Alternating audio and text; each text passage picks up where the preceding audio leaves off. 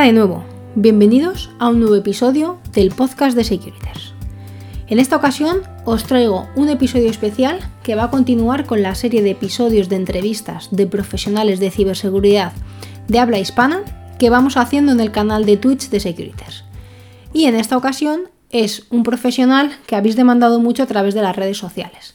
Él es Marcelo Vázquez, conocido como Savitar, que tiene un canal de Twitch eh, de los más potentes a nivel de ciencia y tecnología y relacionado con hacking en castellano. Y no os voy a hacer esperar más, os dejo con la entrevista. Espero que os guste.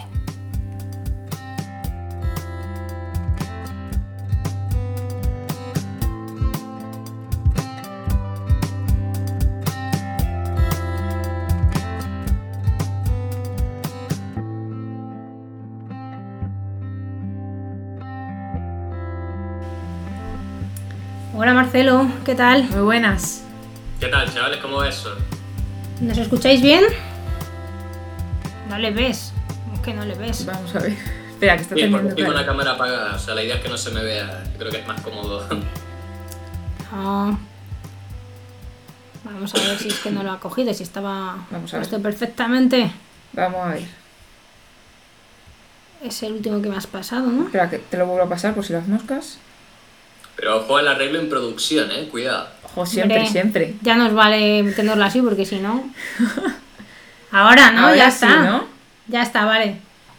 Siempre Ahí tiene que fallar algo al principio. estamos, a partir de aquí ya. ¿Qué tal?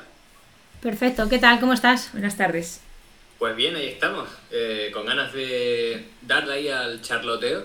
Y nada, gracias por invitarme a vuestro canal. Vamos a ver qué tal. Nada, un placer. Eh, ya te dije que si esto sucedía en algún momento de abrir el canal, te, te invitaría. Eh, así que bueno, aquí estamos. Eh, lo primero, bueno, presentación. Para la mayoría no, te, no, no no hará falta.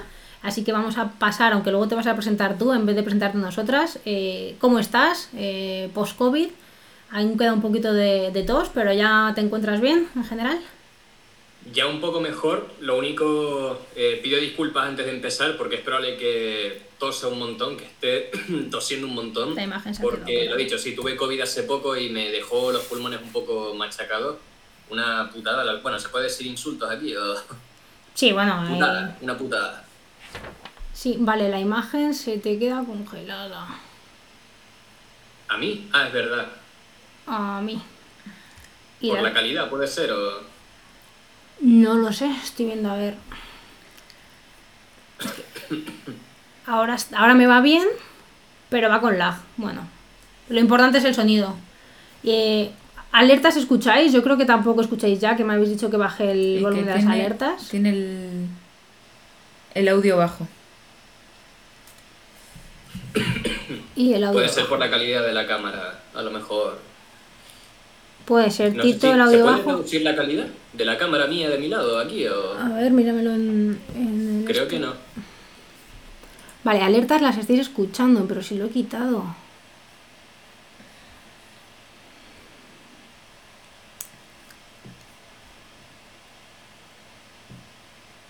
Tito bajo, alertas altas. Vale, ya no escucháis alertas. Vale, perfecto.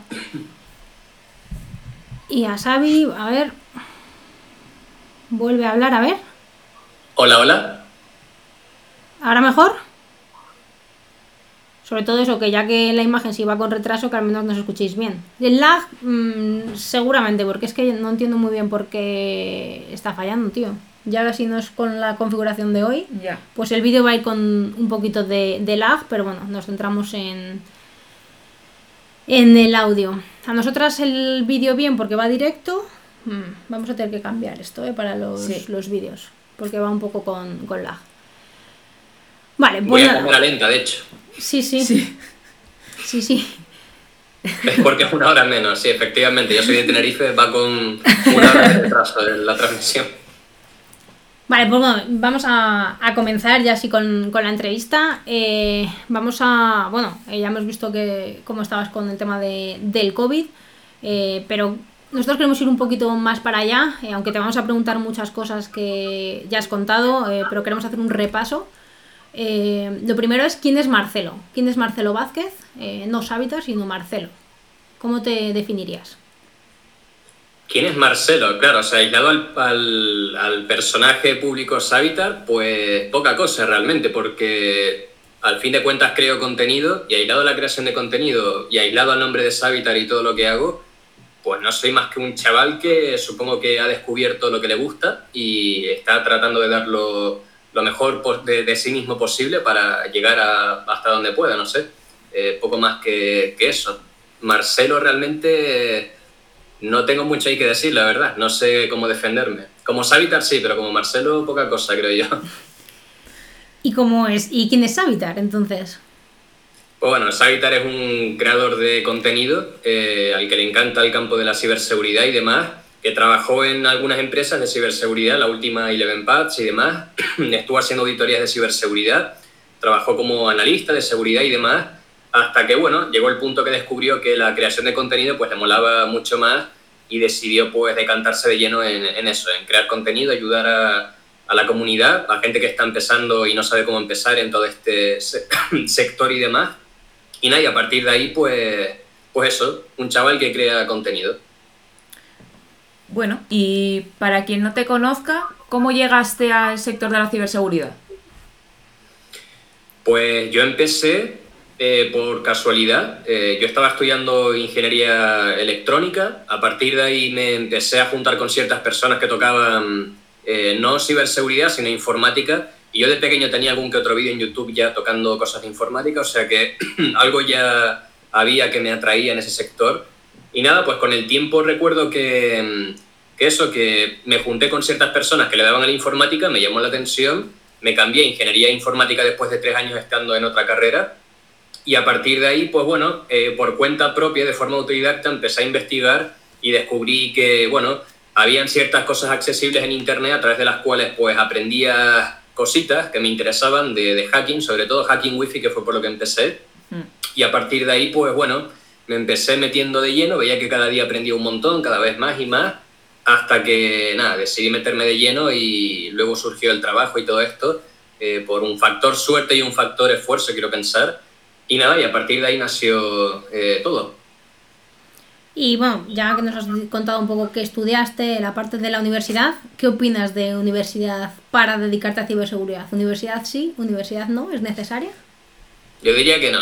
Yo diría que no, porque cuando me lo preguntan a mí, que me dicen qué carrera estudiaste y tal, y siempre les digo, chavales, que no hace falta tener una carrera para saber o ser, no un pro, pero tener ciertos niveles de conocimiento en una materia, no tienes por qué tener carrera. Al final depende más de, eh, lo que, de tu dedicación personal a las cosas por cuenta propia y tal, que de forma autodidacta puedes saber un montón sin ningún problema. Yo diría que es que la carrera, la gente que me lo pregunta, yo siempre digo que eso, terminas la carrera, has estado cuatro años o igual cinco o una locura eh, porque igual has suspendido, no te ha salido toda la primera y tal. Y lo dicho, si te quieres meter en ciberseguridad, vas a tener que volver a empezar de cero otra vez porque realmente terminas la carrera y sí, sabrás de informática, sabrás de programación, desarrollo tal, pero hacking ofensivo, pentesting web, eso no se toca en la carrera, no hay ninguna asignatura por lo menos que yo sepa y los itinerarios de, de, seguridad, no de ciberseguridad, tocan cosas que están relacionadas, creo, con criptografía antigua, obsoleta, que ya no se usa a día de hoy, cosas que no van a hacer que tengas nociones de, de ciberseguridad. Eso yo creo que es algo más que tienes que, por cuenta propia, darle caña, pero no hago apología que la gente no tenga carrera, porque al final te abre puertas, y siempre digo que yo no soy Jesucristo ni Dios para decir qué tienes y qué no tienes que hacer, pero que cada uno decide y yo bajo mi experiencia pues vi que por cuenta propia aprendí más. Así que fui autodidacta. Aquí, bueno, para la gente que pueda estar pensando en estudiar carrera para dedicarse a ciberseguridad, ahora ya sí que hay grados que están centrados ya en temáticas más relacionadas con esa parte ofensiva o, temáticas eh, que efectivamente hace, hace unos años, cuando hablabas de ciberseguridad o de seguridad informática, no tenían nada que ver con lo que, lo que entendemos a día de hoy, sobre todo de, de la parte ofensiva, pues ya olvídate de, de temas de defensa o, o del blue. Lo hay tanto en universidad como en FPs, o sea Sí. que la verdad es que sí que se están poniendo las pilas en ese sentido. ¿Y tú desde que empezaste, cuál ha sido tu trayectoria en el sector? Pues yo empecé, eh, la verdad es que al principio muy solo. Yo siempre, igual que cuando he estado trabajando, en las primeras empresas en las que estuve, estaba yo solamente como red team. Yo al principio no sabía que habían comunidades, ni en Telegram, ni, bueno, en Discord creo que no habían, pero no sabía que existían comunidades. Para mí era yo contra todo el mundo, en plan, contra todo por cuenta propia y tal. No sabía que había gente y peña por ahí en comunidades de distintas plataformas con las que poder aprender y tal. Así que, pues no sé, yo empecé solo por cuenta propia hasta que al, no sé si al medio año o después de un par de tiempo, un par de meses, ya empecé a descubrir comunidades y tal, pues empecé a hacer contactos, empecé a tener contacto directo con personas que se dedicaban a lo mismo que yo y que les apasionaba el sector y tal, porque aprender en compañía creo que es un poco más fácil que aprender por cuenta propia solo, que lo puedes hacer, pero no sé, tener compañía o alguien con quien discutir y charlar de algo que de lo mismo que os gusta, yo creo que renta bastante. Y bueno, pues a partir de ahí, después de un tiempo por cuenta propia, cuando conocí a las comunidades, sí que es cierto que empecé a aprender más porque si tenía dudas la gente me lo resolvía, empezábamos ahí a charlar de cosillas y se hacía más entretenido e interesante el aprendizaje hasta que, pues bueno, no sé, a día de hoy sigo aprendiendo, no es que lo sepa todo, pero eh, desde que empecé hace siete años, que ya han pasado siete años, he seguido aprendiendo y en cuanto a aprendizaje respecta, yo creo que es un campo que tiene tantas ramas y tanto rollo que nunca paras de aprender cosas y eso es lo que hace que no sea monótono y que esté completamente enamorado del campo yo creo que nunca acabas. Al final siempre hay algo nuevo o salen cosas nuevas diarias, entonces es un campo que, que, nunca puedes decir lo sé todo, pero bueno, estarías mintiéndote a, a ti mismo. Hmm. Bueno, también eh, en cuanto a formación, ya eh, haciendo una, una, parte, sobre todo la, la, formación reglada o más típica de, de módulos o de, o de carreras, dentro de ciberseguridad está el tema de las certificaciones. Mm, tú tienes varias, tienes el JPT o eh, alguna más de web del tester stream. ¿Qué crees que aportan? ¿Opinas que son necesarias? Eh, ¿Qué valor le das y, por qué sí o por qué no? ¿O por qué puede haber ido cambiando tu, punto de vista con el tiempo? Yo de certificaciones, más que si sirven o no, bueno, lo he dicho, sí, que, creo, creo, que lo había dicho antes, que perdón por la tos, voy a estar tosiendo mucho, pero es por el maldito COVID que me ha dejado tocado. Eh, yo temas de certificaciones y tal, yo más que, yo siempre digo que más que tratar de tenerlas para que te abran puertas, eh, yo creo que no van por ahí los tiros, porque yo pude trabajar en mi primera empresa, bueno, mi empresa no, en la empresa de alguien, pero que mi primer trabajo fue sin experiencia previa ni certificaciones, no, no tenía nada. No creo que sean del todo necesarias, puedes prescindir un poco de ellas. Y más que sacarte un SCP o un EJPT o un SPPT y tal, con el objetivo de que te abra puertas o tratar de ver que así te van a coger en una empresa, yo creo que a día de hoy van más por otro lado. O sea, quiero pensar que valoran más, no sé, tus proyectos, tus cosas que estés haciendo por cuenta propia, que destaques de alguna forma, igual que aquel que tiene carrera o que tiene uno SSP, ya hay mil personas que tienen uno SSP y hay mil personas que tienen carreras, ¿cómo te vas a distinguir con el resto de personas que tienen lo mismo? O sea, yo siempre digo que trates de hacer un esfuerzo adicional eh, ya sea con proyectos en GitHub, ya sea con ideas, o sea, porque la gente siempre digo que contrata y paga a gente con ideas porque no se producen en masa y creo que van más por ahí los tiros que tratar de tener uno SSP, uno SSE, un, toda la gama de Offensive Security. Yo creo que eso, temas de certificaciones, tienen que ser más para ti. En plan, que te la saques y digas, eh, hostia, me llena a mí, pero a nivel personal y profesional y tal, pero a ti que te sirva como crecimiento personal antes que pensar en quiero pagarme esto porque me va a abrir puertas. Lo de abrir puertas creo que es secundario, si te lo ocurres y te esfuerzas yo creo que abrirse se te van a abrir las puertas, pero tiraría más por la pata eh, personal, más que de ver si te abre puertas o no. Yo tuve unas cuantas, sí, una época que me saqué unas cuantas, la, la del OSSP, LJPT, CPPT, WPTX de versión 2, unas cuantas. También es cierto que después de un tiempo ya dices, no sé, ¿para qué otra más? Eh, sí, igual me podría pagar un, un o algo para probar, pero dices, no sé, ¿para qué? Realmente me renta. Es preferible seguir por cuenta propia haciendo cosas, a ver hasta dónde se llega y no sé, me renta más ahora hacer otras cosas que estar con certificaciones, la verdad. Pero viene bien tener algunas por lo menos. ¿Qué te llevó en su momento a elegir esas certificaciones como el SCP, la de, las de Elan Security y no otras? Mm, yo el primer contacto que tuve fue con el CPHE de Security Sentinel, luego salté al CHEE e, y no es que supiera mucho, pero la verdad es que se me hicieron ciertamente sencillitas, no los vi, no las vi nada del otro mundo. Para empezar están bien, pero como que dije, hostia, pues igual puedo ir al OSP y a ver si me la saco. Y no sé, el orden fue un poco aleatorio. Empecé por las más fáciles, dije, ¿cuál es la más fácil? Tal, o de la que más recomienda la gente, CPH, pues saltea por esa, luego por el CHEE, e, que es la de Hackinético Experto, eh, y luego pues eso, salté al OSSP, después de ahí quise hacer un poco de web, eh, salté a la del EWPTX de versión 2 creo, y bueno, realmente ha sido aleatorio, ha sido en plan eh, moviéndome por el gusto del momento, en plan que quiero un poco de web, pues probé una, quería tener por lo menos una certificación de cada cosa, una de web, otra de sistemas, otra de... Me hubiera gustado la del OSSE, la que tiene Marta justo de, de explotación de binarios y tal, ¿no? Un poco de overflow también y todo eso pero bueno, ya como lo tocamos en máquinas, de lo que hacemos en el día a día, pues prefiero más así que pagarme además mil y pico pavos. Prefiero tocarlo en máquinas y ya está, y me divierto igual. Yo creo que ahora es lo que tú dices, a partir de cierto momento hay un momento en el que puedes sentirte obligado a sacarte algo porque te lo piden, pero que a partir de cierto momento es qué te motiva, qué quieres aprender y que la certificación pueda ser una excusa para ponerte de verdad, que a veces es verdad que cuando pagas por algo te lo tomas en serio, de la otra forma pues depende más de, de ti y de, tus tiempos. Entonces yo creo que sí, que además es buen, buena forma de llevarlo a, cabo, mm. que sea por motivación, porque si no, pues no, no tiene sentido. Hay alguna que yo a mí me ha tocado alguna vez sacarme alguna más por obligación y esa es la que peor recuerdo tienes, menos aprendes y lo que necesitas es el papel en sí, que es un poco yo creo que por, por lo que se habla mucho de titulitis en, en España, bueno, en el, en el, campo de la ciberseguridad, de que son cromos que, que vamos ahí adquiriendo y, coleccionando. Mm, vale, luego ya nos vamos a centrar ya ahora ya en la parte de redes sociales, en la faceta de, de streamer, cómo empiezas, cómo va tu proyecto y cómo va, cómo va avanzando. Y lo primero, vamos a ir un poco en, en orden, eh, en, ¿en, qué momento decides empezar a, compartir ya de forma más activa con la parte de los streams y, YouTube a la vez que, estás trabajando? Pues yo empecé, bueno, todo nace de la motivación de que a mí me gusta, me encanta la docencia, el transmitir, el comunicar y, tal. Y sobre todo, no sé, creo que es bonito que alguien cuando sabe de algo transmitirlo y tratar de facilitarle cosas a los demás para echar un cable y tal. Yo creo que eso es bastante eh, bonito. O sea, no sé, lo veo bastante. Es un arte, considero que es un arte. Y bueno, pues yo empecé en YouTube primeramente, cuando estaba trabajando en la, en la que fue mi primera empresa, que estuve tres años y tal.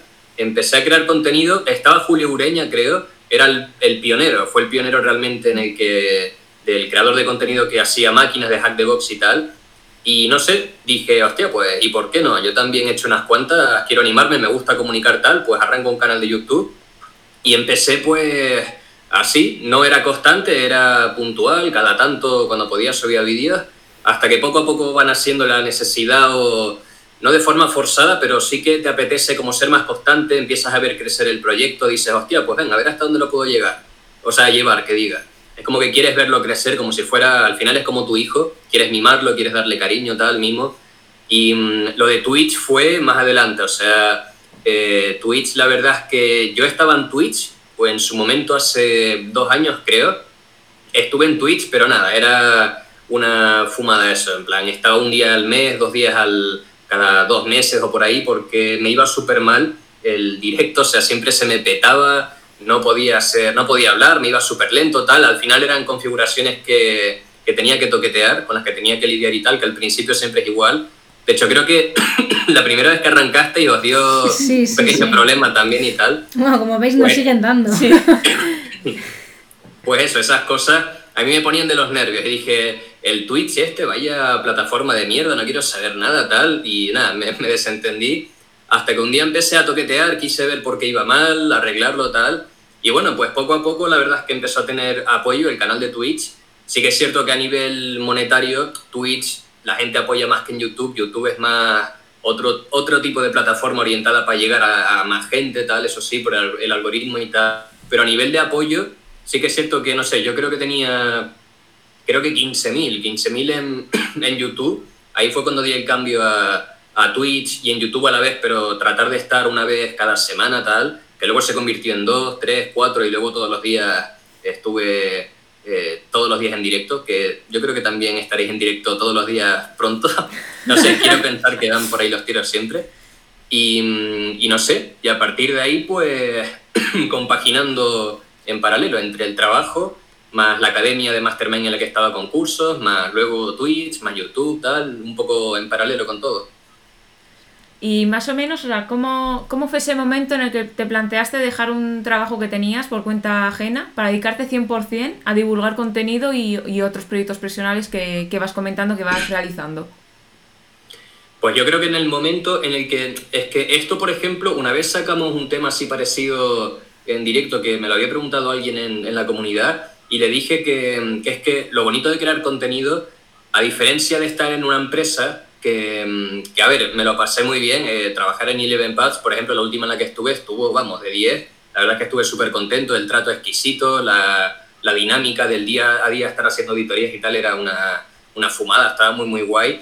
Pero no sé, eh, ciertamente se llega a ser un poco monótono porque, no sé, todos los clientes suelen fallar en lo mismo, las auditorías que haces es como en plan, hostia, pero esto es un déjà vu, ya he comprometido otra empresa igual, todas fallan en lo mismo, que si el SMB Relay, que si el no sé qué, y no sé, por lo menos el crear contenido te permitía o me permitía llevarla hasta donde quisieras. En plan, podía tocar la temática que quisiera, podía estar eh, llevando el directo o el formato como yo quisiera, eh, puedes llevar tu proyecto hasta donde quieras, tienes como más un abanico más amplio de posibilidades.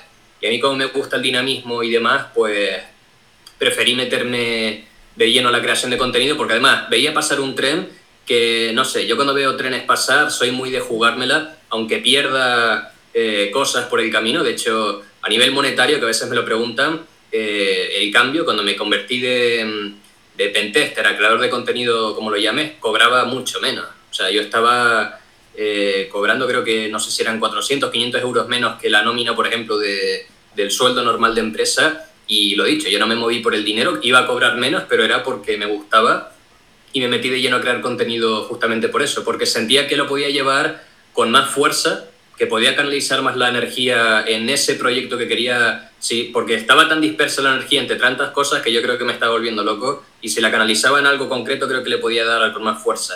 Y ahí pues me dediqué de lleno.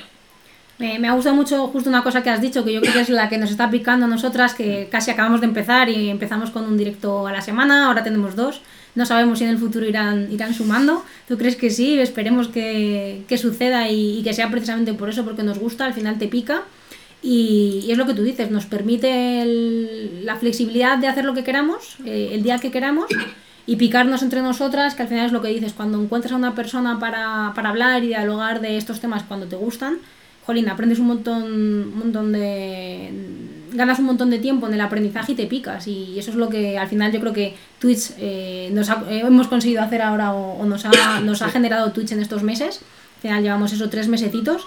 Y es como, jolín, oye, que esto, que parece que hay gente que le gusta. Pues a mí, yo me lo paso muy bien. Y vas para una hora y te quedas dos y media, que lo, lo estábamos comentando antes. Y yo creo que personalmente, y creo que, creo que es compartido, el hecho de poder compartir y en cierto modo devolverle algo a la comunidad, que también me lo han dado a mí en su momento cuando yo empezaba, eh, siendo muy consciente de que nos queda muchísimo por saber y que probablemente haya gente que sepa un montón más que nosotras cuando estamos en los propios streams y de hecho nos ayudan y cuando no ves eh, la solución, etcétera, es como, jolín, te sientes como realizado y eso pica y hace lo que tú dices, ves el tren y dices, jolín, es que no me quiero bajar. No sé si me he subido y va muy rápido o no, pero bueno, de momento me, me quedo en él y yo creo que, que eso mola un montón.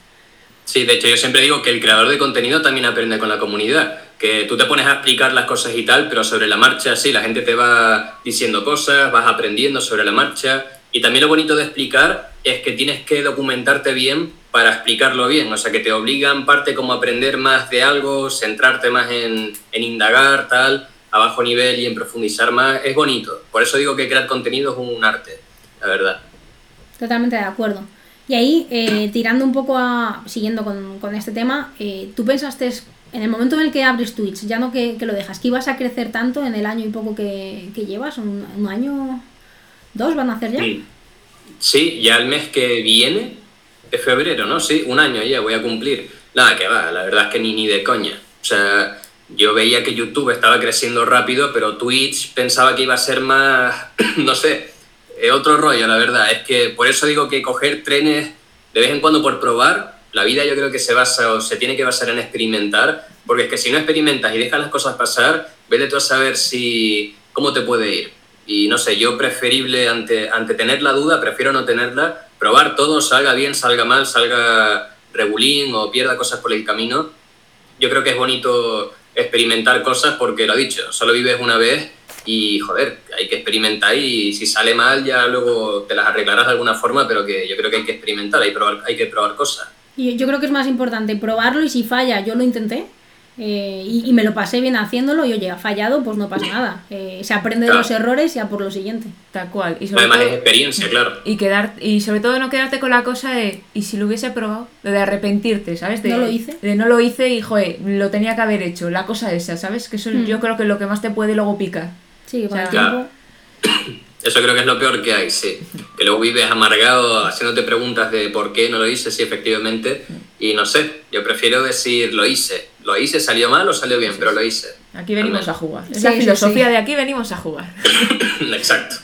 Y bueno, ¿cómo gestionas la presión de estar en directo al final todos los días? Dos horas y media más o menos, tres todos los días. ¿Cómo, cómo lo llevas? Pues no te creas que es tanta presión, la verdad. En plan, eh, realmente yo me despierto un poco cuando quiero, cuando me da la gana, y a partir de ahí, pues no sé, me pongo a, a explicar, a hacer cosas y tal. No sé, realmente explicar me gusta, o sea que no lo veo un esfuerzo demencial ni sobrehumano. Me pongo a estudiar lo que tenga que estudiar, lo interiorizo, lo profundizo y luego me pongo a explicarlo y poco más. No sé, el estar todos los días en directo, yo creo que antes en plan, teniendo que madrugar a las 7, trabajar hasta las 4 o 5 de la tarde, más luego tal, fíjate que realmente son dos horas y media al día, frente a ocho horas, que bueno, realmente estás más horas porque tienes que preparar cosas, tienes que estudiar, tienes que tal, eh, pero no sé, la verdad es que se te hace un poco más, más llevadero, mucho más llevadero. Yo lo disfruto mucho más, por lo menos pierdo más la noción del tiempo que trabajando como antes con mis ocho horas, tal y todo eso a lo mejor ya me has respondido a esta pregunta, pero al final cuando vemos tus directos siempre estás con un nivel de energía súper alto, aparentemente de, de, buen humor. ¿Cómo consigues que eso eh, se extienda en el tiempo? Porque no es un día ni dos, al final estás, puedes enlazar 200 días seguidos en todas, las noches con stream. ¿Cómo consigues mantener ese nivel de energía, de buen humor, de, de humor? al final sin que se note de cara a la comunidad o que no se note tanto, que tú a lo mejor tienes días de, bajón o la motivación puede bajar. ¿Cómo llevas eso eh, a la hora de gestionarlo también? Pues yo creo que mm, es que es porque si quieres transmitir algo y quieres que la gente se quede, tienes que estar enérgico, no puedes estar aburrido o aburriendo a la peña porque, no sé, yo me pongo a pensar en cuando estaba en la universidad que me ponía a escuchar al profesor y el, profesor, el profesor estaba sentado leyendo diapositivas y súper aburrido todo, eso te va a aburrir, eso no es forma de comunicar y no es forma de hacer que alguien tenga motivación por hacer las cosas y tal. Al final el estar enérgico, eh, positivo, tal, eh, no sé, yo creo que es la forma correcta de transmitir porque la gente se encarga de transmitir lo que sabe, pero luego se olvidan de otras facetas como también motivar al que te está escuchando o yo qué sé, saber qué problemas está teniendo para echarle un cable. O sea, es como que la gente se olvida también un poco, o sea, un poco de que la persona que te está escuchando tiene su motivación o igual la tiene perdida y que eso es algo que hay que trabajar también. Entonces, no sé, por eso también aislado las máquinas, después estamos charlando, hablamos de, de eso, de asesoramiento, de cosas, porque creo que también es importante y es una pata fundamental. Y no sé, la energía, pues supongo que porque me gusta lo que hago, lo que hago, supongo me gusta tanto que es que, joder, sería un insulto el estar con tantas ganas de hacer las cosas y de hacer esto que hago, crear contenido y tal, pues sería todo un insulto arrancar directo y estar súper aburrido, en plan todo nefasto de energía y tal, vamos, no lo sé. Prefiero estar enérgico, para que la gente también, que además se contagia, la energía se contagia, eso es lo guapo. Sí, totalmente, pero es verdad que es como, jolín, tantos días conseguir mantenerlo, que es lo que eh, nos genera admiración en ese sentido, que, yo que sé, a veces tienes un día de mierda por lo que te haya pasado, a lo mejor a nivel personal o demás, y al final vas y vale, es verdad que te vades, pero tienes que estar ahí dando, dando el callo. Hmm. Bueno, y como sabemos, las redes sociales al final pues son el sitio perfecto para que los haters se escondan. ¿Tú por qué crees que, que hay tanto hate hacia ti y hacia tu trabajo? Porque lo hago bien. Yo creo que porque lo hago bien. O sea, si no, no habría hate, porque si lo haces mal, la gente no te va a decir, oye, lo haces mal o no sé, lo va a hacer de forma minoritaria. A la gente le gusta criticar lo que ve cuando lo que ve es excepcional o destaca. Siempre que alguien veas que está destacando más que tú o que tú estás en el mismo campo y ves que alguien se te posiciona por delante o tal, que no es que sea justo o injusto, simplemente si te lo ocurras, pues coño, atraes a, a las masas o a la gente y yo qué sé, si la gente te quiere escuchar, ¿qué problema tienes tú como creador de contenido? ¿Será porque quieren estar contigo?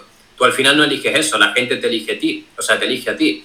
Y al final, frente al hate y tal, eh, no sé, igual que la gente que me llama fantasma o me dice cosas, un fantasma no llega a 2.000 suscripciones en Twitch así porque sí, y un fantasma no llega, un fantasma no llega a 100.000 en YouTube así porque sí, o sea, estamos hablando ya de una cantidad, yo creo, bastante contundente, y eso no pasa porque sí, o sea, sino que esas personas arranquen directo y se pongan a hacer contenido, o en YouTube o donde corresponda, y verán que es que no es tan fácil. O sea, es difícil, ya llevo un tiempo dándole caña a la creación de contenido y tal, y al final también es eso, que llega un punto en el que, bueno, son más los que te apoyan que los que no, que siempre tienen que haber eh, de ambos bandos. Y no sé, te quedas yo creo que con tu comunidad, con los que de verdad te apoyan. Y no sé, yo mi gasolina real es, bueno, también los que no, pero mi gasolina real, mi combustible son eh, el apoyo diario de la gente que me, que me apoya, que es mayoritario. O sea que, ¿para qué prestar atención a, a los que no? Y además, siempre digo que es que es súper absurdo la gente que, mm, yo siempre digo, si odias a un chaval que se dedica todos los días, desde el año pasado, bueno, desde hace años ya, a crear contenido, a ayudar a la gente, a echar un cable a los demás y tal, si odias eso, el que otro esté ayudando a los demás, que eso creo que te lo dije a ti cuando estuvimos en, cuando estuviste en Tenerife, que estuvimos charlando en el bar ese y tal, siempre digo que si piensas así y odias a esa persona es que eres gilipollas. eres gilipollas porque, no sé, tío, ¿cómo vas a odiar a alguien que echa un cable a los demás y que ayuda y que está continuamente dándole caña, motivando, no puedes odiar eso. Si odias eso es que, vamos, eres, no sé, una cosa extraña, pero, pero bueno, hay de todo. Yo creo que también puede estar relacionado con el tema de hacer cosas diferentes porque no se me han hecho antes. Entonces, como eres a lo mejor eh, de los primeros en llegar y mm, a lo mejor por constancia o porque tu forma de comunicar conecta con, con el público, hace la diferencia entre unos y, y otros. Y yo quizás, en mi opinión personal, me voy a mojar, creo que hay parte del hate que puede estar relacionado a lo mejor con la forma de expresarte y de hablar en los directos. Las coñas del directo, que al final es de tu comunidad, que es de tu familia, que cuando entra alguien nuevo dice, ¿qué cojones es esto? Hablando mal y pronto.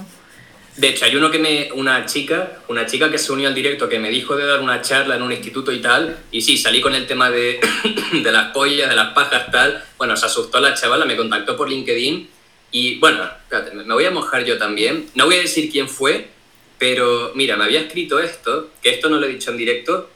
me dijo, si no te interesaba con decirlo educadamente, bastaba. El trato que me has dado en el directo ha sido lamentable como poco.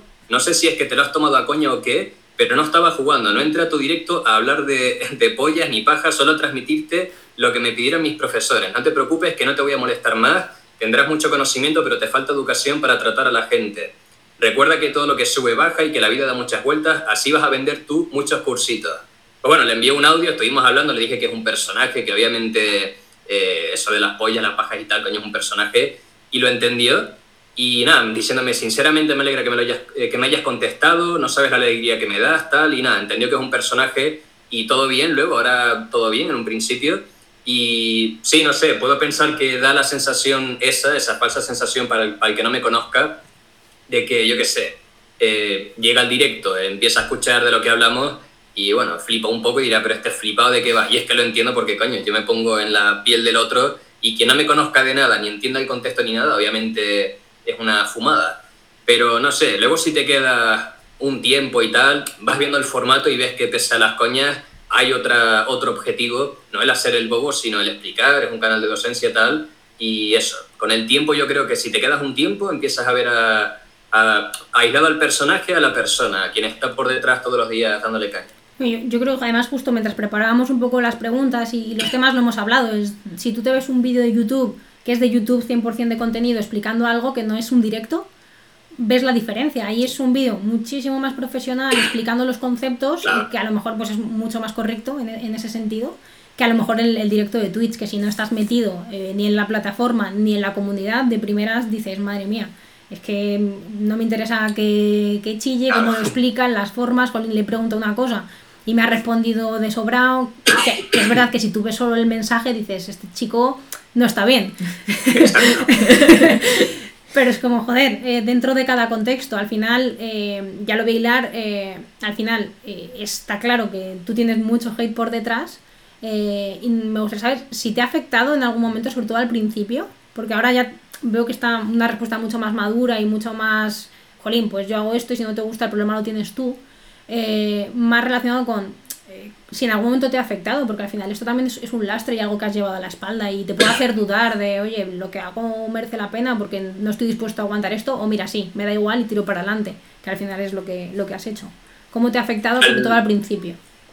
Al principio sí, al principio un poco, porque normalmente, no sé, tú te pones a leer los comentarios, sí, los que son de hate y tal, y bueno, normalmente vas desarrollando una cierta resistencia con el tiempo, pero bueno, ha habido, ha habido algún que otro que sí que me ha llegado a afectar bastante a nivel personal, rollo, ojalá te mueras, niña de mierda, cosas así, en plan, comentarios muy, eh, no sé, descerebrados, que en plan, que ojalá me muera, que no sé qué, que, que me muera, que me pudra, que bueno, no sé qué, rollos del estilo.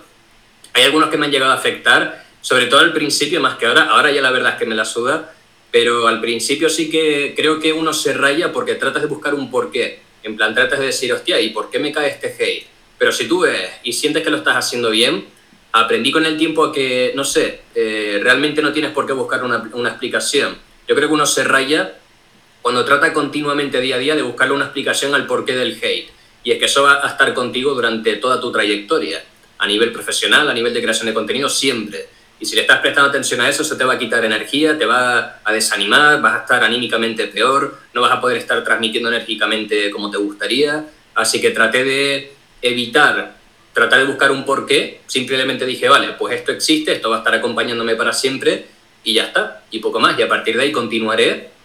Y al final es eso, va a ser más la gente que te apoya si continúas dándole caña. No tienes por qué estar prestando la atención a dos, tres parguelas porque al final dos, tres parguelas no te pueden tumbar si ya tienes una comunidad enorme por detrás que te sigue. O sea, eso sería en plan, no sé, ¿qué, qué demuestras con eso a tu comunidad? O sea, no sé, deja mucho que desear. ¿Y tú crees que existe envidia en el sector, ego o ambas? Y justifica tu respuesta. Ojo. Eh, yo creo que ambas. Existe envidia y existe mucho ego también. Pero yo creo que el ego existe en cualquier campo técnico y hasta no técnico también, porque, no sé, al final es como cuando estás en un juicio y están los abogados y tal tratando de ver quién tiene la razón, quién la tiene más larga, quién no eh, tratar de, eh, no sé, hacer ver al, otro, al adversario, bueno, al contrincante, como si esto fuera una pelea, pues que está mal su posición, su postura, tal. No sé, al final, temas de ego yo lo he notado un montón en grupos, en un montón de grupos, sobre todo cuando empecé a crecer. Yo recuerdo que al principio em, yo tenía mi canal, tal, compartía vídeos por comunidades en Telegram y tal, y al principio todo bien, pero sí que es cierto que cuando empecé a crecer, ahí fue cuando empezó a caer el hate de, hostia, este tío, tal, no sé qué. Empezaban como a señalar y a decir cosas fuera de contexto para que la gente no, no siguiera el contenido o lo vieran mal, con malos ojos y tal. Se empezaron a formar bandos y todo esto. Eso yo supongo que es envidia, por un lado. Y el tema del ego, por las diferencias y tal, yo creo que el ego es más de, que lo he visto bastante, sobre todo del lado de la gente que está empezando en plan, no sé, alguien que no sepa mucho, pues yo que sé, pide ayuda o hay algo que no sabe y la gente se ríe, se burla, y se mira a este payaso que la pregunta de mierda que está haciendo tal. Y no sé, tampoco son, es cuestión de, que los tiros vayan por ahí. Eh, veo más envidia que ego. O no sé la verdad si ambos a la vez. Es que creo que van de la mano realmente. Si eres egoísta, no sé si de por sí eso trae que seas envidioso. Igual no, igual creo que son ramas distintas pero no sé, por lo menos en el sector sí que lo he visto bastante, lo he visto un montón. En comunidades sobre todo y tal, grandes. Vale, eh, sí, más o menos yo creo que ahí estamos de acuerdo. Al final es, mm. es un sector muy pequeño y nos terminamos conociendo casi todos. Y en las que ves situaciones en las que dices, jolín, macho, esto no se, no se haría así o no, yo no lo haría así, de, dependo de, de, si estamos hablando, pues, de, sobre todo a nivel de, de ego. Y bueno, continuamos. Eh, voy a hacer un pequeño inciso, ¿vale? La gente que está en el chat, eh, podéis proponer preguntas porque al final de la entrevista vamos a coger algunas de las preguntas que hagáis y que nos hayan tocado en, la entrevista para, terminar, ¿vale? Por lo tanto, podéis eh, escribir dudas que queréis preguntar a, a Savitar y nosotras se lo, se lo, transmitimos dentro de que no van a caber todas, pero para, la parte final, ¿vale? Os dejo tiempo que todavía queda un poquito de entrevista. Eh, ahora vamos a hablar de, la gran comunidad que, has creado detrás. Al final es innegable y el que lo niegue, pues nos podemos remitir a los números. Tienes una comunidad muy fuerte en ciberseguridad de, habla hispana, de hecho yo diría de, las más fuertes y más grande. Eh, eh, desde aquí lo primero, darte la enhorabuena. ya son, no sé, son más de 34 en 34.000 seguidores en Twitch, con 2.000 suscriptores, que no es moco de pavo. Eh, ya estás a puntito de los 100.000 en YouTube. No sé si en estas horas habrá avanzado más sobre los 97 que tenías. Eh, son sí, cifras, queda 2.000, y pico ya quedan. Son cifras que, dan vértigo. O sea, tú las dices, se dice muy fácil, pero, jolín, 100.000 personas siguiéndote en, YouTube o, bueno, 34.000 en, en Twitch. Son números muy altos. ¿Cómo te sientes? Eh, ¿Da de verdad ese vértigo? ¿Te generan presión de cara al futuro? Impone, impone un poco. impone un poquito yo a veces cuando me pongo a charlar y tal, y de pronto veo que estoy explicando una máquina o estoy charlando y de pronto hay 600 personas, 800 y tal, dices tú, hostia, la peña ahí con sus rollos y, todo, y con sus movidas. Ahora, últimamente, por ejemplo, cuando estamos resolviendo máquinas, creo que hay unas 600 y pico que se están apuntando y tal. Sobre todo al comienzo de semana creo que es cuando más hay. Y sí, coño, te pones a decir, joder, une tú a, a toda esta peña enfrente tuya ahora y da vértigo. Además que son concurrentes, pero que se van yendo, vienen nuevos y al final del directo sacas la media y la media total es mucho más. Pero que, bueno, la media, el conteo de personas únicas, de visitas únicas, y da vértigo, pero no sé, al final da responsabilidad, pero es una responsabilidad que estoy dispuesto a llevar y que quiero llevar. O sea, también es que quiero llevar esa responsabilidad, quiero que vaya a más, a mucho más, y estoy dispuesto a... Lo bueno es que va siendo progresivo porque si de primeras tú me hubieras puesto tanta peña en el primer directo, obviamente tendría más corte, pero yo al principio tenía 40 espectadores o 30 o estaba por ahí empezando y como fue progresivo, en plan a los meses luego fueron 100, luego 200, pues no vas notando tanto, además que medianamente eh, os conocéis, tanto la comunidad como, ¿sabes? Entre la comunidad y tú, como os conocéis, conoces los nombres, tal, pues es como una familia ya. Entonces es como arrancar directo y estar hablando con mi familia. Entonces, no sé, para hablar con mi familia no me corto. Y además, con las cosas que hago luego en directo, pues obviamente ya ves tú que la vergüenza me la como Te diré que, claro, nosotras, nuestros directos estamos acostumbrados a esas 40, 50 personas y para hoy era como, tío, eh, Carol, estoy nerviosa. Sí. Eh, tenemos esto preparado, sí, por favor, que no falle, joder, eh, estoy nerviosa, que no sé cuánta gente va, va a venir. Y de hecho es como hoy no queremos ver la pantalla de momento hasta que no llegue el momento de las preguntas del chat. Mm, tenemos la pantalla casi oculta para no ver el, número total de, gente, un poco para liberarnos. Por eso un poco esta pregunta de, joder, nos está generando presión. Tú que es día tras día, claro que ha sido un crecimiento muy orgánico poquito a poco, pero, jolín, impone, son números eh, muy, muy elevados.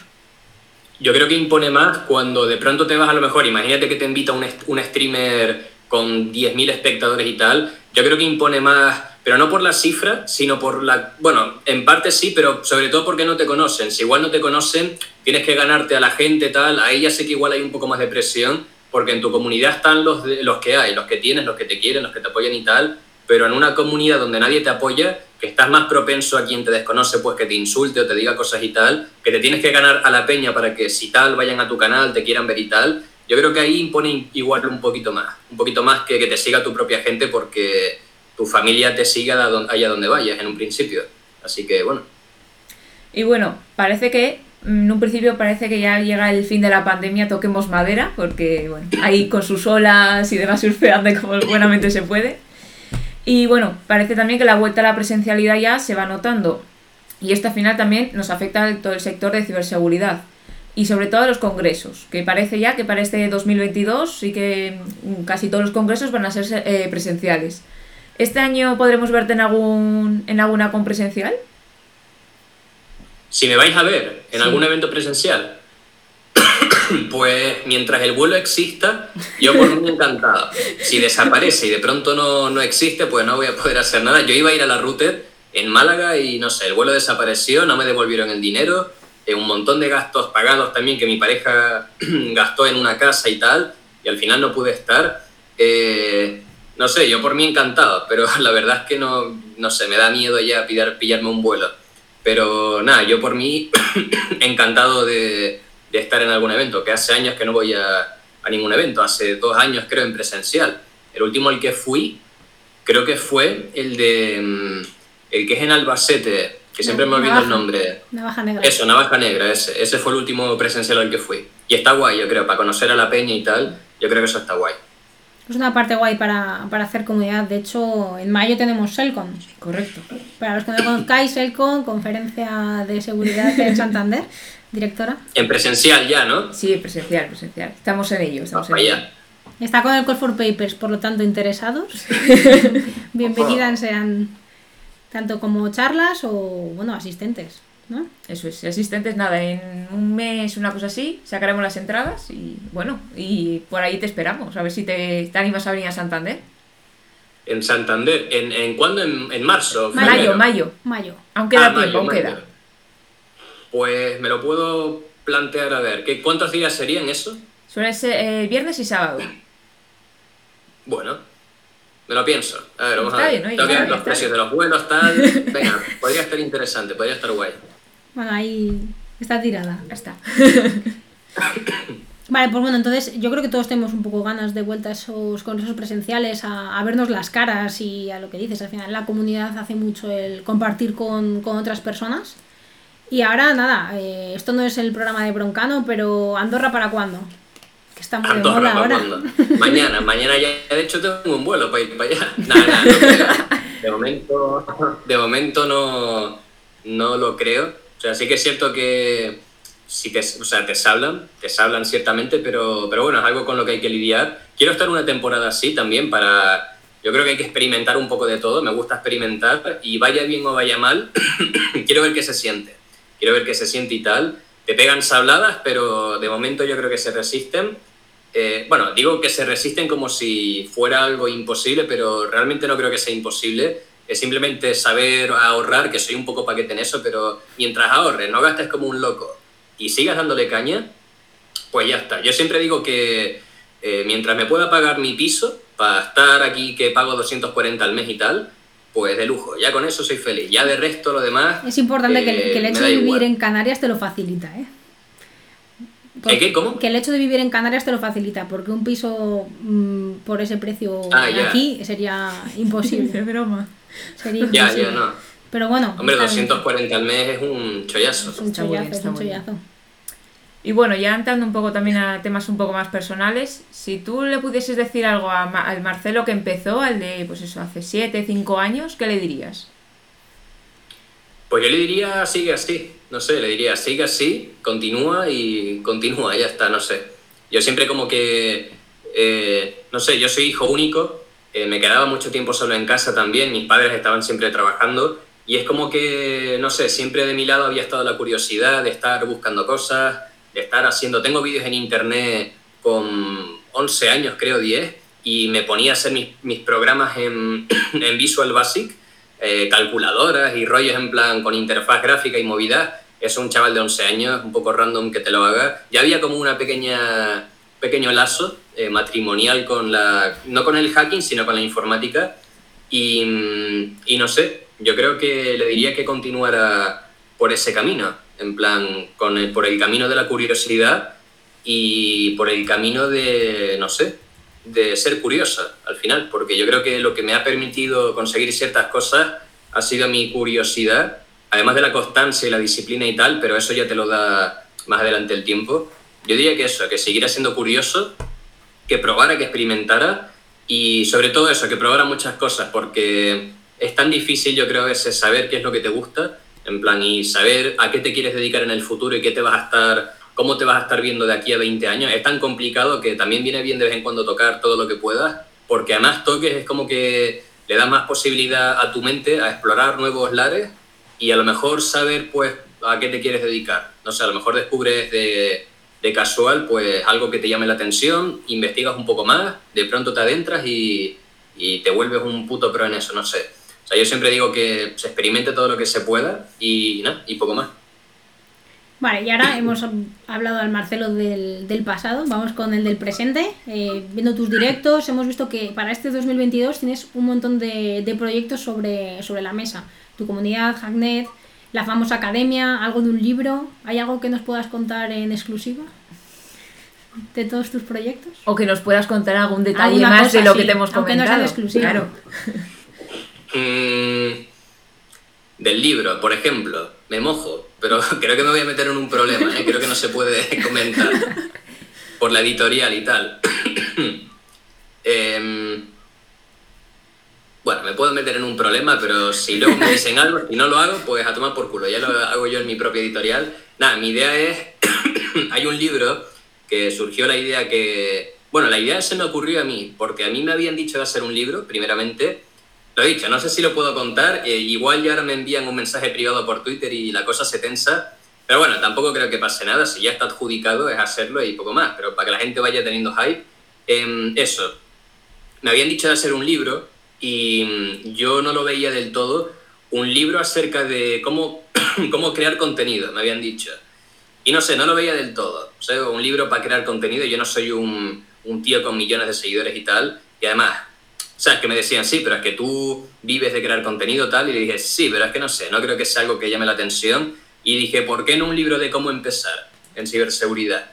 Que no hay ningún libro realmente, o sea, tú te pones a ver libros de 0x Word y son todos de, bueno, de Python, de no sé qué tal, pero un libro explícito de cómo empezar en ciberseguridad, que, que sea así el, tal cual el título y que puedas ahí en 200, 300 páginas, pues, eh, no sé, aprender ciberseguridad medianamente desde cero, un poco de asesoría y tal, no había ninguno, a la editorial le gustó y ese es el libro con el que estoy, por ejemplo, en exclusiva ahora, pues eh, haciendo. y la idea es que esté para, si no recuerdo mal, mayo, por ahí, o no sé yo si llegaré, pero, pero eso. ¿Cómo lo llevas? ¿Está empezado? Eh, no. vale. Bueno, propósitos del 2022. Empezar el libro. con la academia también, que la academia tiene lo suyo, eh, y joder, es que al final al final verás que con el tiempo, que mi padre me lo dice mucho, eh, delega el trabajo, que alguien te ayude, tal. Al final verás que, yo qué sé, en el futuro voy a tener que pillar a gente que me eche un cable, contratarlos, hacer una... Es que todos empiezan así, en verdad. Luego que si la SL, que no sé qué, al final es que tú solo con todo es imposible. No, poder puedes, pero vas lento y te satura a nivel mental. Delegar es un arte, porque tienes tantísimos frentes abiertos que dices, me pongo con esto, pero se te ocurre una cosa del otro y cambias y vas cambiando el foco y es súper complicado mantenerlo, mantenerlo centrado. Te entiendo, ¿eh? te entiendo. Hmm. Es complicado. Es complicado. Pero bueno, es un arte también saber llevarlo, así que, a ver.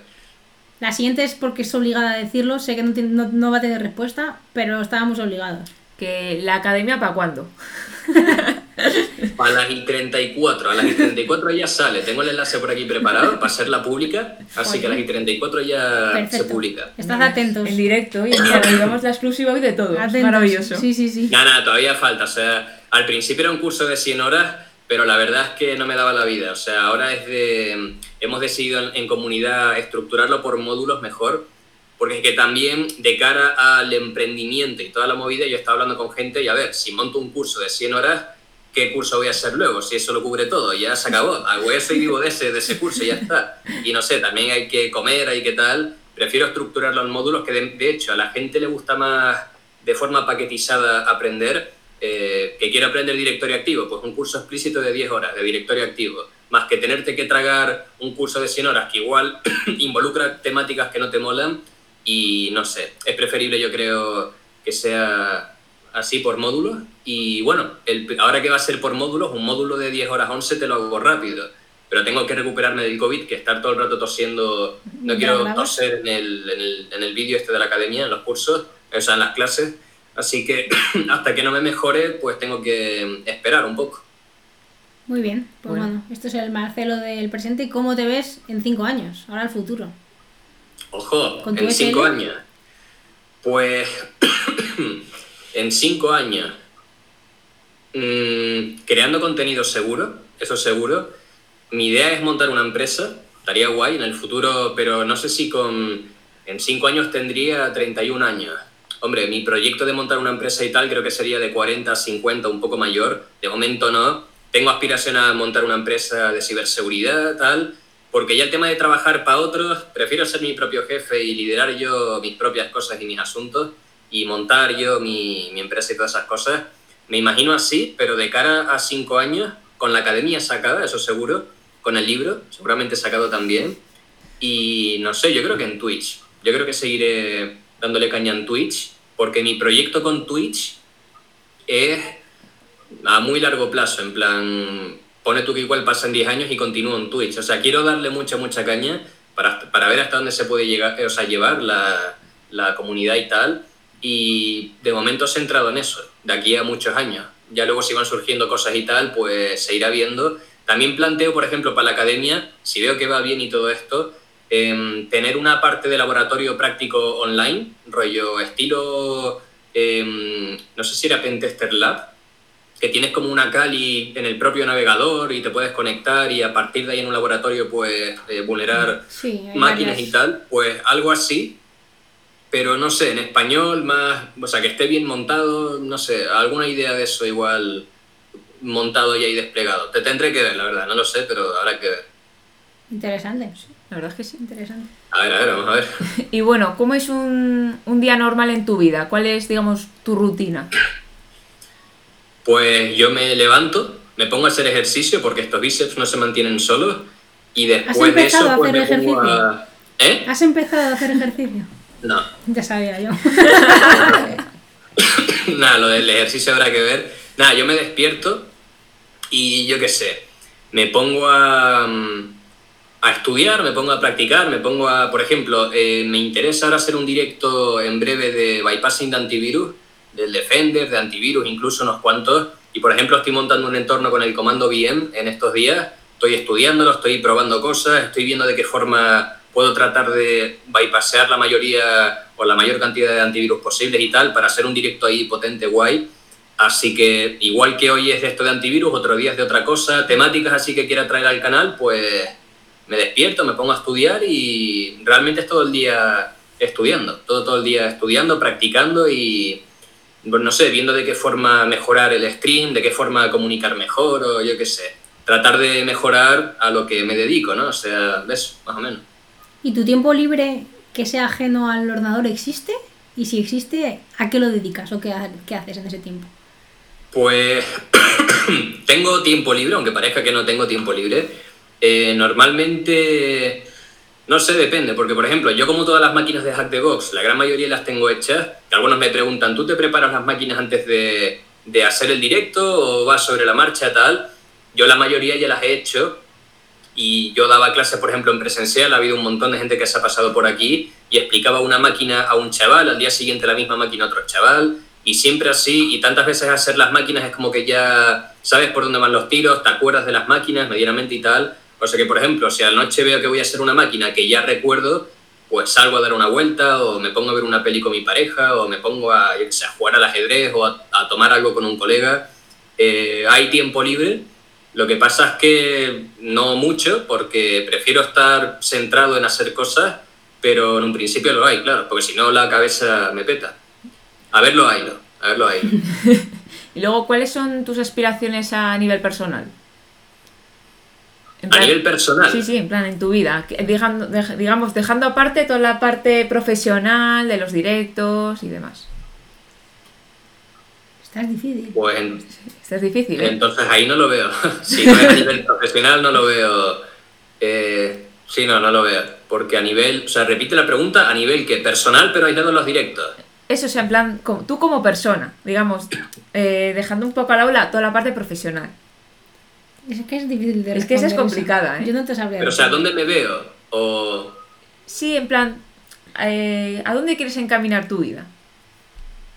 Por ejemplo, profesional, no, no pasa. Déjalo. sí, profesional. Aspiraciones profesionales. lo suyo es ser multimillonario, sigamos, una cosa. No, em, es que no sé, yo lo veo del lado profesional porque es que como me dedico a eso a nivel profesional, si no es a nivel profesional, pelo papas y me pongo a plantar cosas en el campo. No sé, poca cosa voy a poder hacer.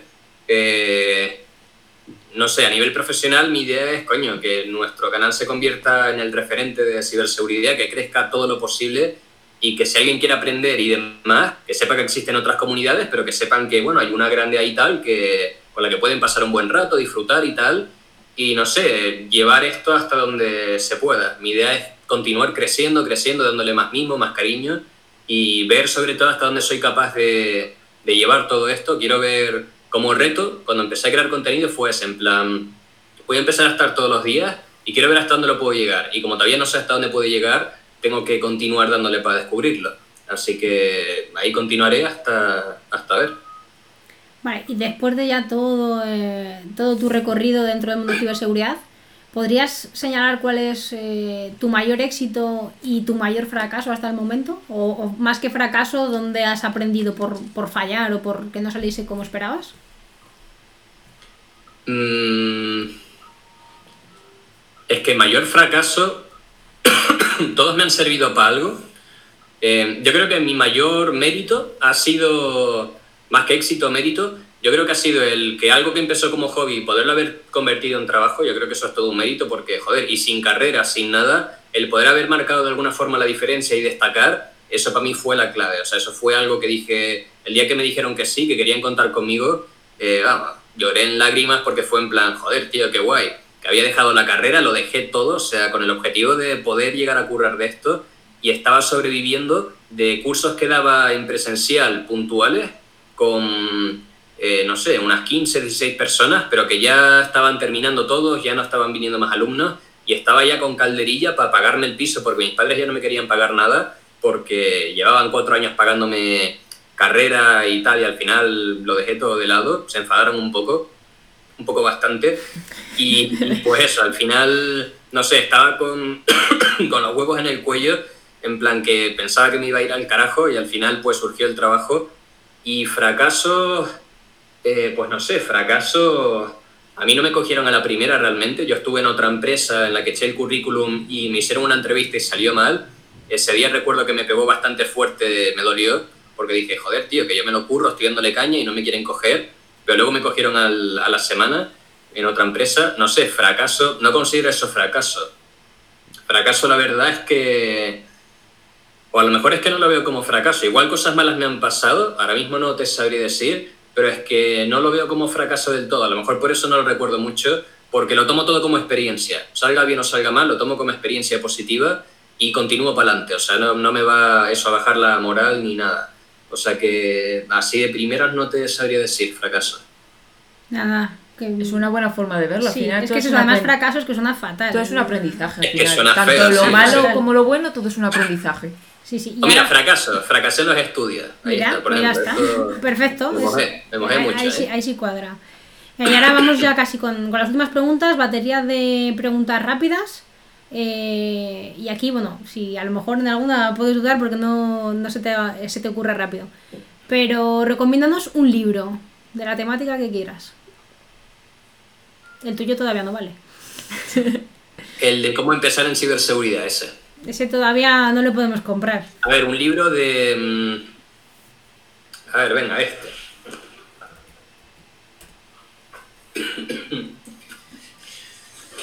Venga, este no está mal. Este en su momento lo medio leí y no está mal. Lo que pasa es que es edición 2018. Supongo que estará la edición 2021.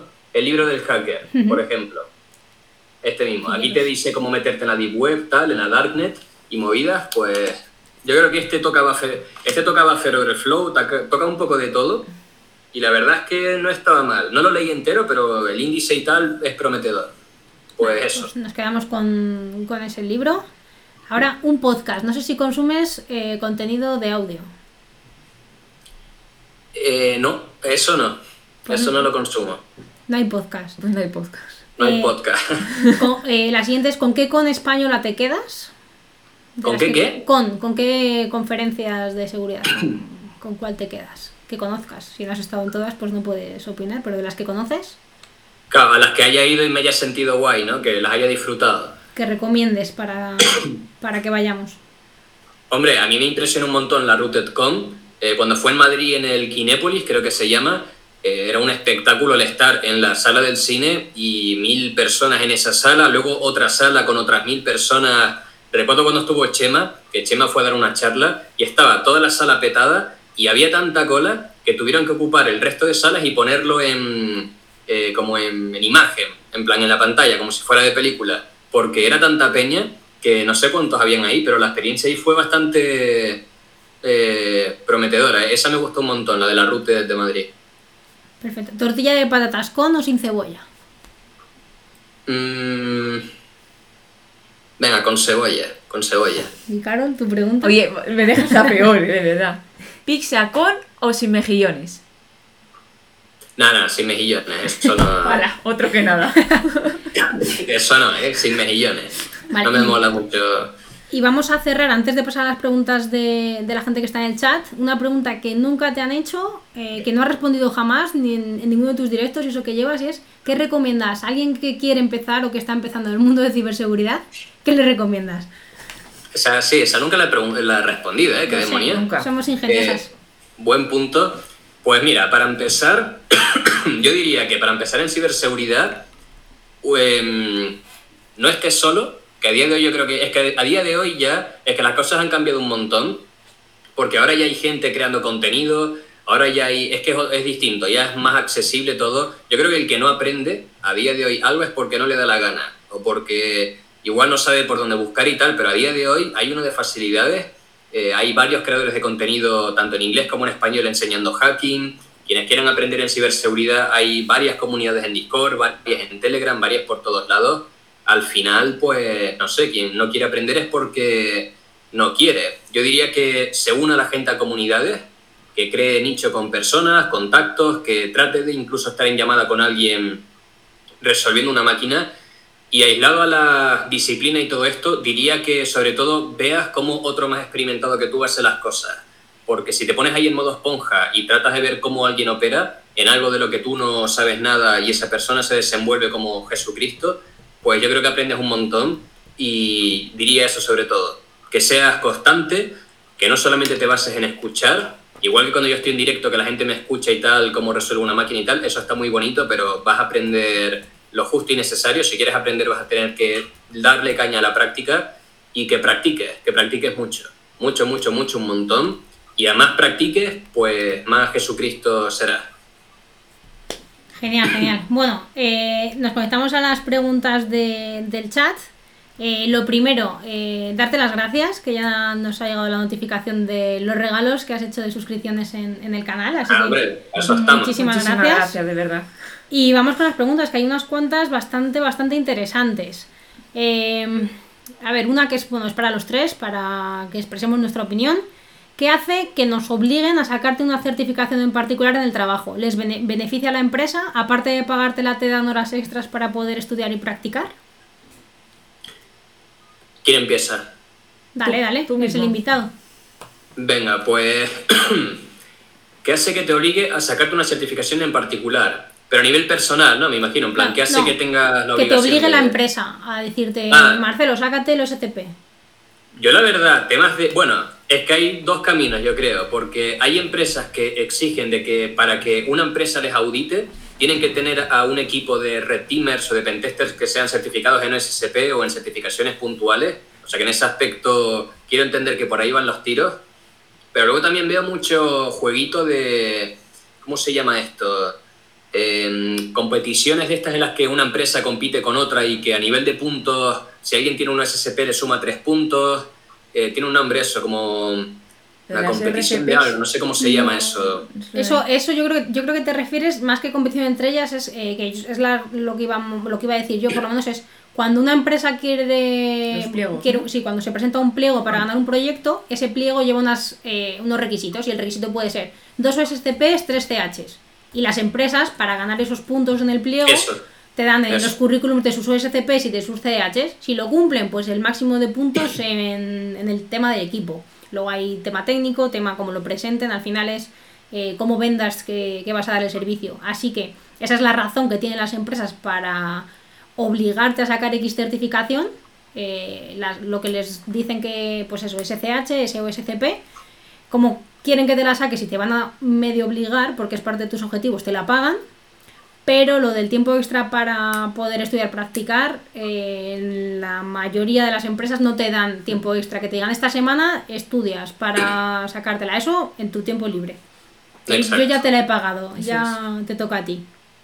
Exacto, que yo siempre digo que frente a que te la paguen o que te la pagues tú, yo siempre suelo recomendar que tú te la pagues la certificación para que no te tengan agarrado ahí de los cataplines, porque el día de mañana cuando te vayas, no sé, conozco casos de personas cercanas que, no sé, le han dicho, ah, pues yo he invertido en ti un montón, ahora me devuelves por lo menos si te vas todo lo que he invertido en ti. Y en plan, hostia, Eh, no sé, yo, yo a, mí me, a mí me pagaron el SSP, pero las restantes me las pagué yo. Preferí pagármelas yo. Eso es importante para ti como profesional, si te las pagan, saberte las condiciones. Porque efectivamente yo en una empresa, cuando pedí el OSCP, me dijeron, pero si yo te pago el OSCP, como es más cara que las que suelo pagar, necesito como un contrato de permanencia. Y si lo rompes, es como me lo Ah, devuelves. Y es como, uy, pues entonces ya no me interesa, gracias. Ya me lo pagaré Me la yo. pago.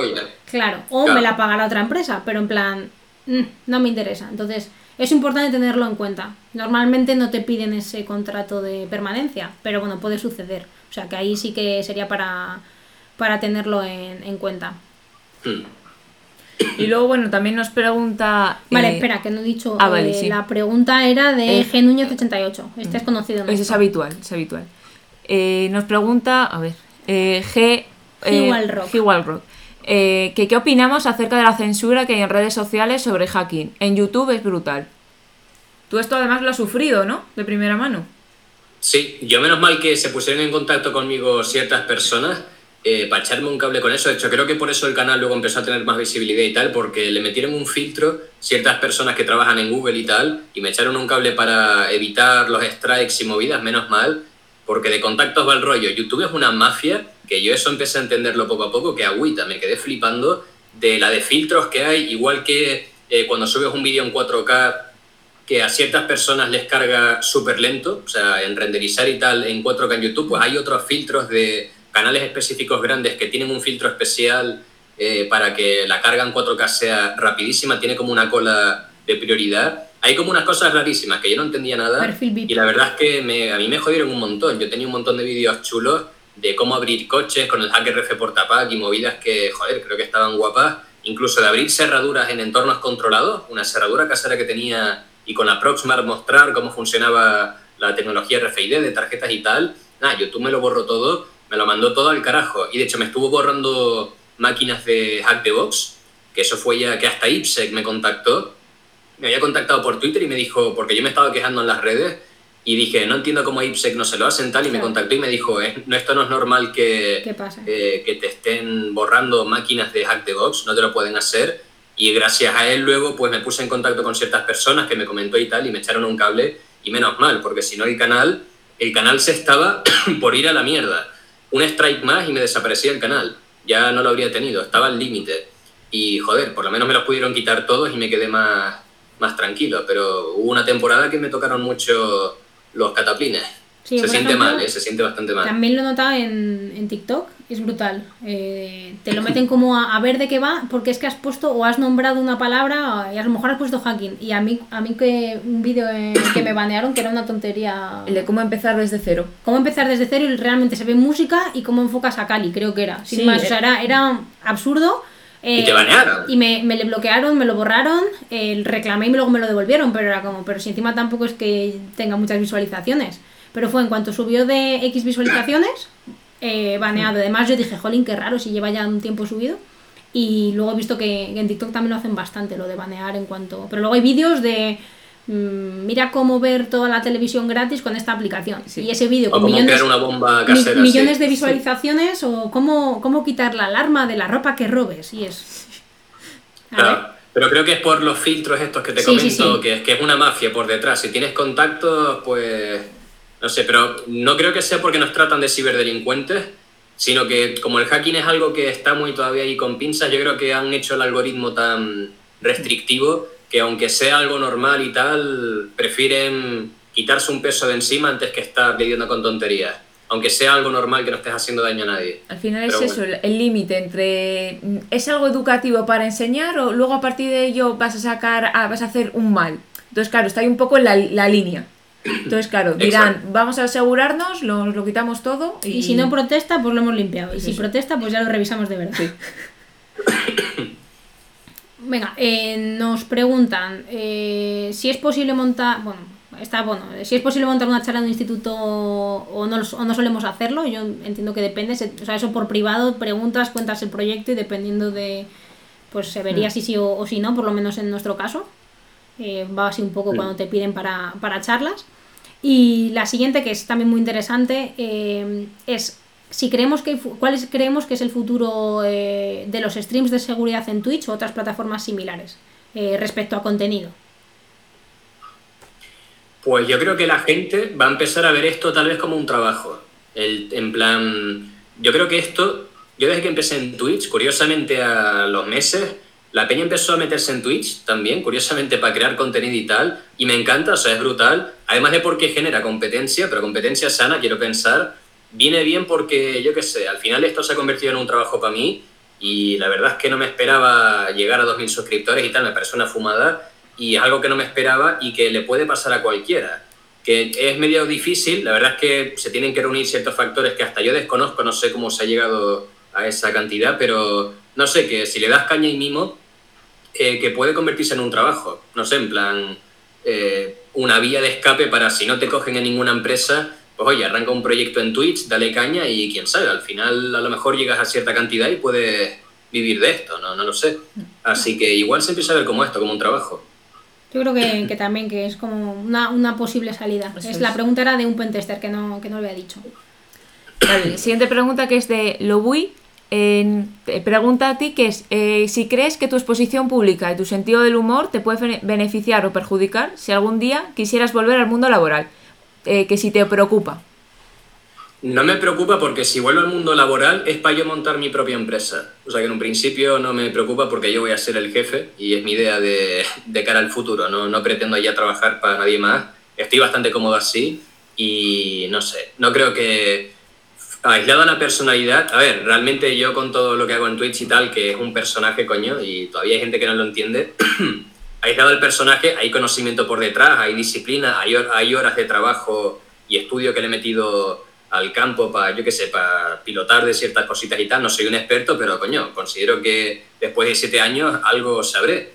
Pues no sé, yo creo que al final, si demuestras después de siete años de experiencia, yo creo que eso, abrirte, tiene que abrir puertas y no sé, al final quiero pensar que eso es lo que hace destacar la persona que sea, aislado a la tontería de las coñas y todo eso, no sé, que al final quien vive serio toda su vida muere serio. Y yo prefiero disfrutarlo y hacerlo toda mi manera y sudándome lo que piensen los demás y tal que estándolo haciendo todo formal, porque es que curiosamente yo creo que el no hacerlo formal y serio y tradicional, lo que hace que esté rompiendo tanto el, las barreras de, yo qué sé, las cifras a lo mejor a las que se están llegando y tal, quiero pensar que es por eso, por romper un poco con la dinámica tradicional, porque la gente ya está aburrida, yo creo, de la típica dinámica tradicional. Si rompes esos muros, yo creo que, no sé, eh, marcas la diferencia, quiero pensar. Yo creo que sí, además. O sea, la diferenciación la tienes que hacer tú. Y si alguien se fija, más, se fija más en eso, el problema es de ese alguien, porque entonces no vamos a llegar a la entrevista, entonces ya no, no me vas a dejar demostrártelo o no. Eh, venga, pregunta de Mario21. Nos pregunta que cómo fue tu experiencia de, de Pentester en Eleven Pads. Si consideras, ahí, bueno, eh, que aprendiste más o menos que las experiencias laborales anteriores.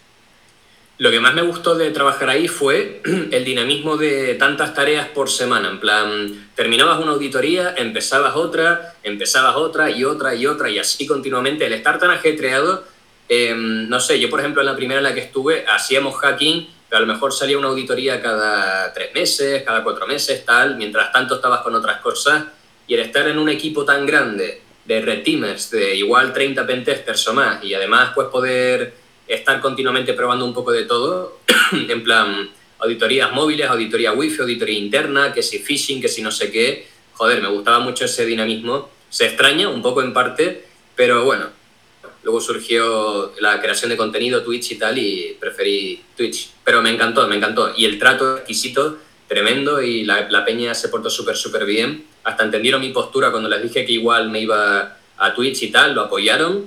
Y joder, fue tremendo. Eso fue como una familia, que es lo mejor que hay en una empresa, que, que sea una familia eso. Sí, al final es lo que, digamos, a veces destaca. Lo que hace que el día a día sea llevadero. Y que, días que no... te quieras quedar muchas veces. Vale, pregunta Josavid. Eh, ¿qué, eh, qué, bueno, ¿Qué opinan sobre el metaverso en cuanto a seguridad y entre otras cosas? Eh, ¿Cómo es? ¿Qué, ah, opinamos sobre el metaverso eh, teniendo en cuenta la seguridad o otras cosas que opinemos al respecto? Eso es. Bueno, es la realidad virtual que siempre nos vendieron. Yo ahí la verdad ni idea. O sea, el metaverso sé lo justo y necesario y sé que lo va a petar, seguro porque la peña es muy así y si están desarrollando esa idea y ya está puesta en práctica, es porque habrán hecho un estudio de mercado y saben que les va a rentar bastante. Y no sé, yo creo que va a funcionar o va a permitir eh, potenciar algunos campos como las criptomonedas y tal, porque creo que se iban a incorporar pagos con criptomonedas en, en el metaverso, creo, eso tenía entendido, rollo Bitcoin y movida, y a lo mejor el que mucha gente se meta hace que la bolsa, o bueno, que las criptomonedas suban, tal, la verdad es que no lo sé, pero ¿qué, qué opino? Pues yo qué sé. Yo creo que la, el futuro va por ahí, que igual ahora estamos en una simulación viviendo y es porque, no sé, al final el desarrollo evolutivo y tal yo creo que lleva a esas cosas, a poder llegar al punto de vivir una realidad alternativa, yo qué sé. Eh, no sé, es el comienzo de algo grande, quiero pensar. Vale, pues nada, yo creo que también, o sea, al final, pero no sé a nivel de ciberseguridad eh, que pueda afectar a día de hoy, porque tampoco estoy muy metida. Sé lo que es, eh, que lo está, que hay mucho hype respecto a ello y que se habla, se habla mucho de, de ello. Y bueno, si no, bueno, queda una pregunta, eh, así que si alguien quiere alguna más que se dé prisa porque vamos a, cerrar, eh, que también Marcelo tiene que, irse para preparar su stream. Eh, os podéis quedar con nosotras, vamos a enlazar con, su stream para luego hacerle el raid. O sea, si tenéis preguntas para nosotras que, pues que no tengan que ver con, con, Marcelo, sobre todo para la gente nueva, nos vamos a quedar charlando un ratito. Y la última pregunta es del hacker ético, que se refiere un poco a tu idea de montar con el futuro, en el futuro tu propia consultora de, seguridad, eh, si estás pensando en dar formaciones con esa empresa, consultoría, auditar. Si es consultoría, ¿cuáles serían tus clientes potenciales, teniendo en cuenta las consultoras grandes? ¿Qué es el objetivo que él tiene en mente y le gustaría conocer tu, tu punto de vista por el tema de cómo consigo clientes para competir con esas grandes consultoras que existen? Hombre, se lo está preguntando un, o sea, un alguien que no tiene experiencia todavía en eso. La parte administrativa y de gestión y tal, no tengo ni idea. Eh, por eso digo que es un proyecto a largo plazo que ya me tendré que informar y tal. Ahora mismo ni idea. Mis clientes potenciales, ni idea, la verdad. No sé cómo estructurarlo, cómo lo estructuraré y tal. Pero no sé, supongo que al principio todo nace así. En plan, no sé cómo liderar esto, tal. Pero con el tiempo supongo que algún día podré responder a esa pregunta y sabré bien cómo encajarla, pero ahora mismo hay lagunas ahí, no, no te sabré decir. ¿Orientarías a dar formación también a otras empresas o la parte de consultoría más de te audito lo que toque? Eh... Mm, yo es que si monto una empresa, aislado a las auditorías y consultoría y tal, y hacer auditorías de ciberseguridad, tener pentesters y tal y toda la movida, eh, no sé, trataría de centrarlo también de alguna forma en hacer que los más que potenciales clientes, los potenciales empleados que tenga, pues no sé, eh, crecer en, familia, para yo que sé, para potenciar más la habilidad. Eh, me centraría más en mis. Eh, que también los clientes son importantes, pero mi enfoque creo que sería al revés, tratar de que mis clientes. o bueno, mis empleados, pues darle más cariño, más mimo, hacer de alguna forma, no sé, algo diferente, marcar la diferencia de alguna forma. Por ahora no sé bien cómo lo gestionaría, pero haría un poco de todo laboratorios de práctica, más consultoría, ciberseguridad, pentesting, lo típico. Pero es que eso es lo típico y no quiero que sea típico, quiero que sea atípico, algo diferente. O sea que, ya veré a ver qué hago. Vale, y bueno, una pregunta que también ha entrado ahora al final, eh, de DEFCON 4, nos pregunta a, los tres si hemos hecho alguna herramienta eh, de hacking eh, con Arduino o Raspis. yo, yo no, yo no he hecho ninguna herramienta. No sé si bueno, yo con Arduino he hecho un Raverdaki que es un vídeo que tengo en mi canal y tal, que bueno, si se puede relacionar con hacking, es hardware hacking un poco, o sea, hacer que la Raspberry... No, que el Arduino, ¿no? Preguntaste, el Arduino. Arduino o Raspi, sí. sí, pues con un Arduino hay un vídeo en mi canal que lo transformamos en un Raverdaki y hacemos que opere como eso, como un Raverdaki. Lo conectas a un equipo y te automatiza toda la escritura como si fuera un teclado y tal. Pues no sé, eso supongo, por ejemplo. Esperemos que, que le sirva. Vale, pues ya mm, queremos ser respetuosos con, con tu tiempo. Eh, muchísimas gracias por, por, este ratito que nos has regalado. Eh, ha sido muy chulo, la verdad me lo he pasado muy bien. Hemos tocado un poco todos los palos. Eh, esperamos que haya sido un ratito agradable también para ti y nos vamos viendo en, en el futuro. Me gusta estar pendientes de, pues, de tu crecimiento. Y yo he enviado gracias por invitarme, se agradece un montón. Y nada, espero que haya servido también de algo de asesoría o de algo para la gente que nos haya escuchado y que haya servido de algo, ojalá. Quiero pensar que si se han mantenido es, es buena señal, ¿no? Me imagino que se habrán, se habrán entretenido, quiero pensar. Esperemos, Así esperemos. Que Esperemos, pues muchas gracias y nada, eh, nos vemos pronto. Ok, bueno, pues gracias a todos y nos vemos. Un saludito. Chao. Chao. Y hasta aquí la entrevista. Espero que la hayáis disfrutado. Ya sabéis que me acompaña Carol Gómez en, en, los directos de Twitch, así que es la otra persona que está conmigo entrevistando a Marcelo. Espero que os haya gustado, hemos tocado muchos temas interesantes y si tenéis cualquier pregunta no dudéis en poneros en contacto con nosotras a través de redes sociales. Muchas gracias y nos vemos en el próximo episodio.